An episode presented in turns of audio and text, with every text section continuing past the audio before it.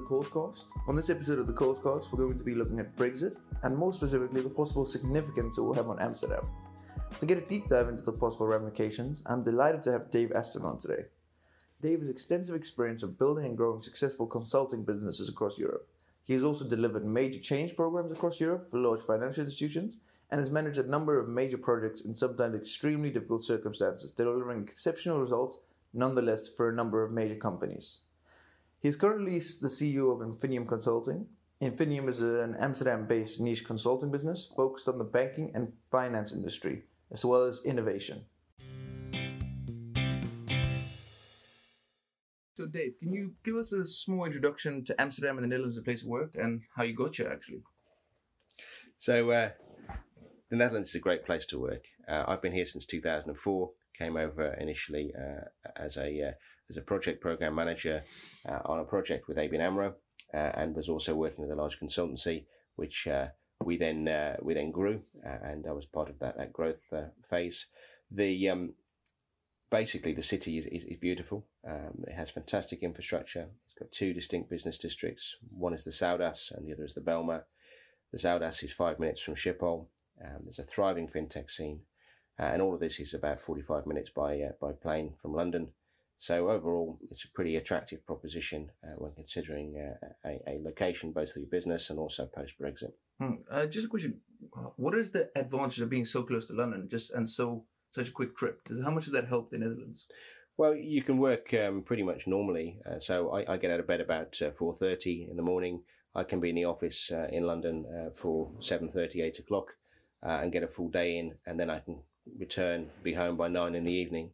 Um, and actually, it has very little uh, disruption on your on, on, your working life uh, mm. and, and, and your home life balance. So so overall, um, yeah, it, it's very positive. Uh, the time zone is uh, it's one hour different. It's uh, very minimal, mm. um, and and the cultures are also quite close. So you can actually transition between the two two countries pretty mm. seamlessly. Um, what do you think the best things about Amsterdam as a place of work are? So for me, I think it's the, the work life balance. Um, it's able you can you can cycle to work, you can spend the weekend on a boat, um, you can be across the city now in ten minutes with the new uh, North South line, which is a fantastic new uh, metro uh, system, and um, the food is fantastic as well. I mean, there's a number of rest- restaurants both in the business districts and in the city itself.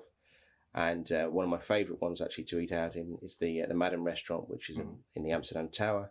That's opposite Central Station, and that uh, from there you can get a great view of the whole city uh, for mm. for lunch or for dinner. Yeah, it is a beautiful looking city from there. Um, what is the quality of life like in the Netherlands, just for people who haven't been here or people who would want to live here, just thinking about it? So the Netherlands is uh, well known for its uh, quality of life and actually been internationally recognised with a number of awards.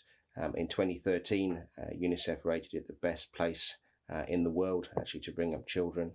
Mm-hmm. Um, so most people will instantly say to you, yes, but what about the high taxes in the Netherlands? But in reality, if you're a highly skilled expat coming to the country, then there's always the possibility to apply for something known as the 30% ruling, mm. which actually has the net effect of uh, substantially reducing your tax burden uh, for a number of years. So it's actually um, a, a, great place to, to live and work.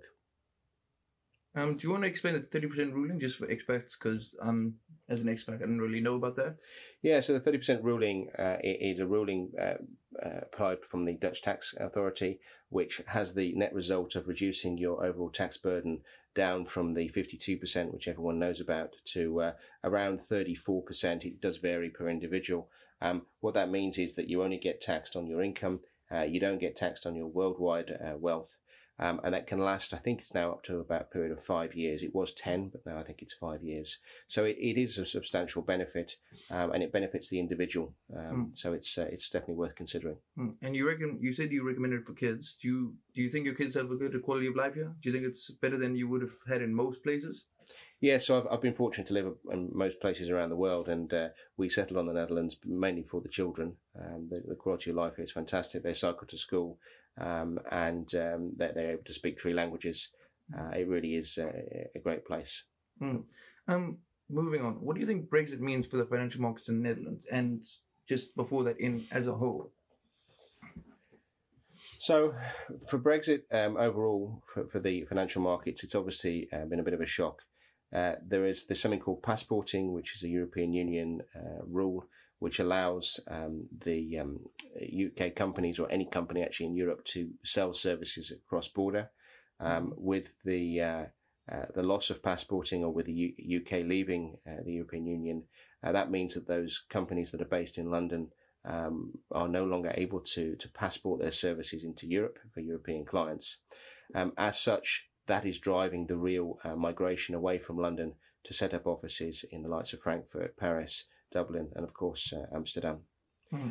Now, what does that mean? Well, as these new entities come into the Netherlands, uh, they're setting up um, uh, bases here so they can then service their, that client base.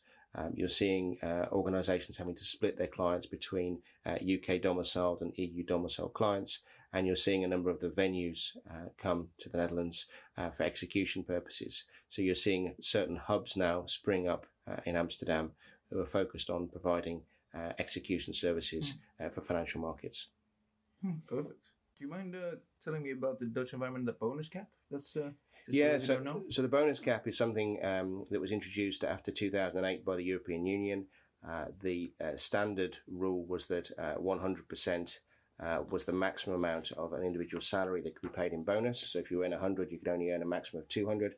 Mm. that is now changed. Um, in the Netherlands, uh, they've uh, actually restricted it to 20%, which means you can only pay 20,000 on 100, uh, which has quite a dramatic effect on people's um, end pay. Mm-hmm. Why do you think? Do you think the the bonus cap is a benefit to the Netherlands, or do you think it'll hinder it? What do you What are your thoughts on the bonus cap overall? So it's a controversial topic, um, to be honest with you. Um, I, think what you're seeing is uh, that the bonus cap is influencing who is coming to the Netherlands as a result of Brexit. So you're getting a lot of the large banks go to Frankfurt or Paris, where the bonus cap is uh, at, at 100%. Uh, whereas in the Netherlands, you're seeing more of the venues, uh, the likes of CME, uh, Nex, um, LSE coming because these companies don't pay large bonuses, mm. uh, and as such, they're less impacted by the bonus cap. So it's just it, it's still positive for the country, but you're seeing a, a different type of uh, entity. Uh, choose Amsterdam as their base location. Okay, and what does this mean for the local regulators? Just uh, in the Netherlands and how to fix them? Yeah, so there's two regulators in the Netherlands, the DNB and the AFM. Uh, the DNB has an overall oversight uh, role and is uh, basically the Dutch central bank. Okay. Uh, and the AFM, um, they they look at the uh, financial market specifically. Um, what has happened is that there's uh, with all these new institutions coming into into the Netherlands, you're seeing a lot of new applications for mm-hmm. licenses mm-hmm. um, and what's called a DNO. Uh, and, and, as a result of that, um, the AFM uh, has had to increase its budget by 10% this year just to cope with the new license applications and to support uh, all these new institutions that are, that are coming into the country. Hmm. Um, who who's coming into the country at the moment and who's going out? If you don't mind me asking you that. So um, going out, n- nobody, as far as I'm aware, not not many. Um, the Netherlands is seen as a, as a great destination post Brexit. Mm-hmm. Uh, coming in, uh, you're seeing uh, one or two banks. So the likes of NatWest uh, have set up their business here, NatWest Markets. You've seen uh, MFUF, MUFG, uh, which is the, the Japanese bank. one or two of, of the other Japanese and Australian banks have announced that they're going to come to Amsterdam. But the bulk of the uh, new entrants are focused around venues, um, and that is the, the, as I mentioned earlier, the likes of CBOE, uh, CME, NEX, uh, and LSE. Uh, and these venues um, are basically going to be processing uh, the bulk of the uh, financial markets products um, post Brexit um, because that isn't allowed to be done anymore in, in, in the UK. Okay, wow. Um, what does this then mean for the future? What does the future then look like, depending on the various options, Brexit 2.0 and hard Brexit? Yeah, so, so we call it Brexit 2.0. We, we think there's going to be um, a, a, further uh, uptick in, in companies considering Amsterdam. Uh, numbers have uh, varied from 30 to 100 uh, financial institutions that are considering coming. Uh, we're seeing uh, a number of um, additional venues um, apply for licenses. We're seeing a number of payment providers coming as well as small fintechs. Um, so I, I, think that will carry on and continue.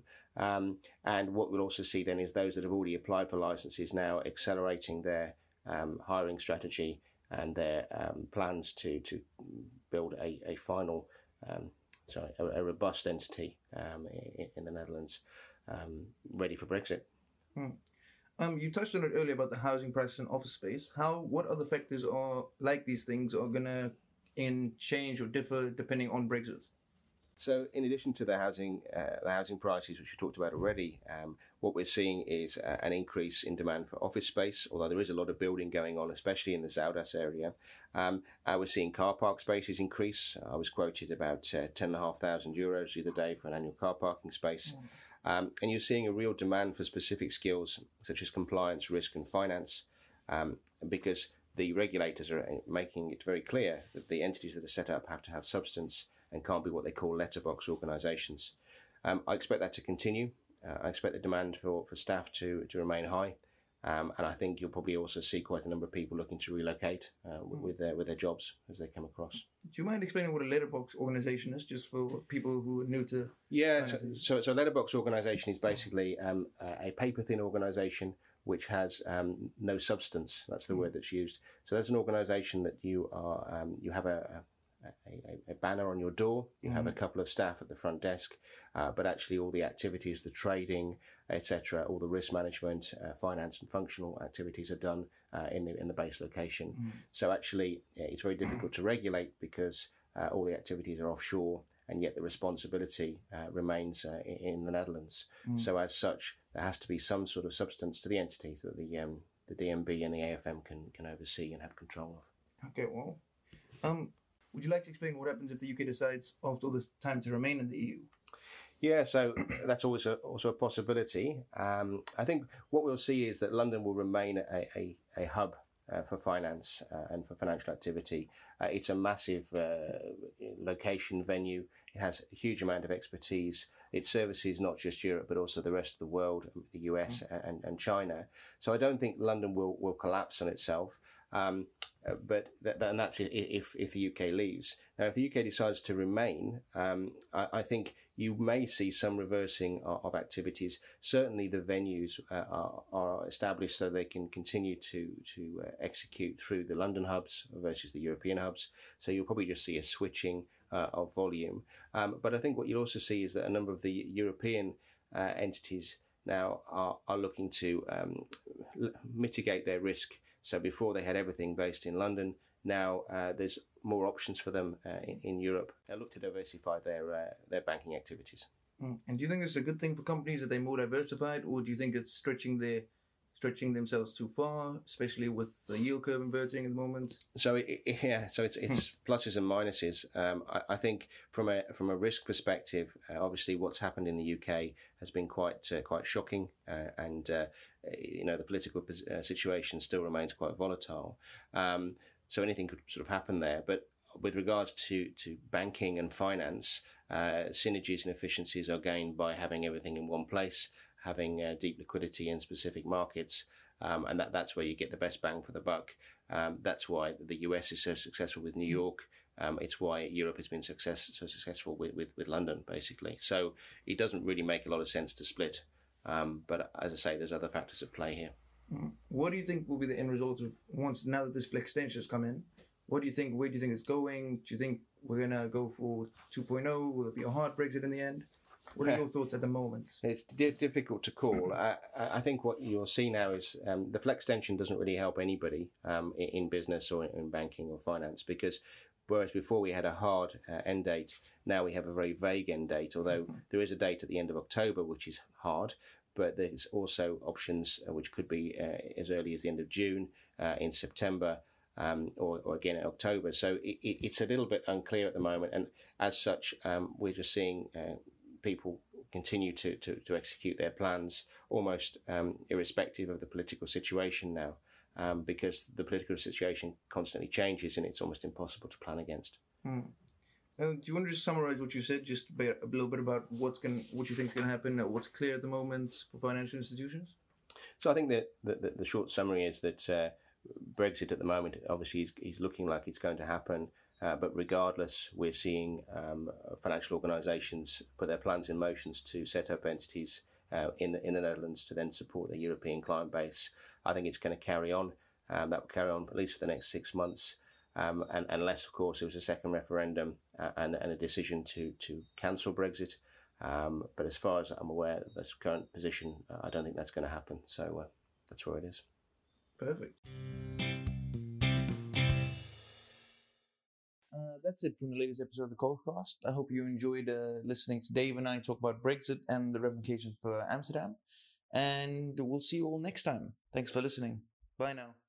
Thank you for tuning in to the latest episode of the Cast powered by the Database Media.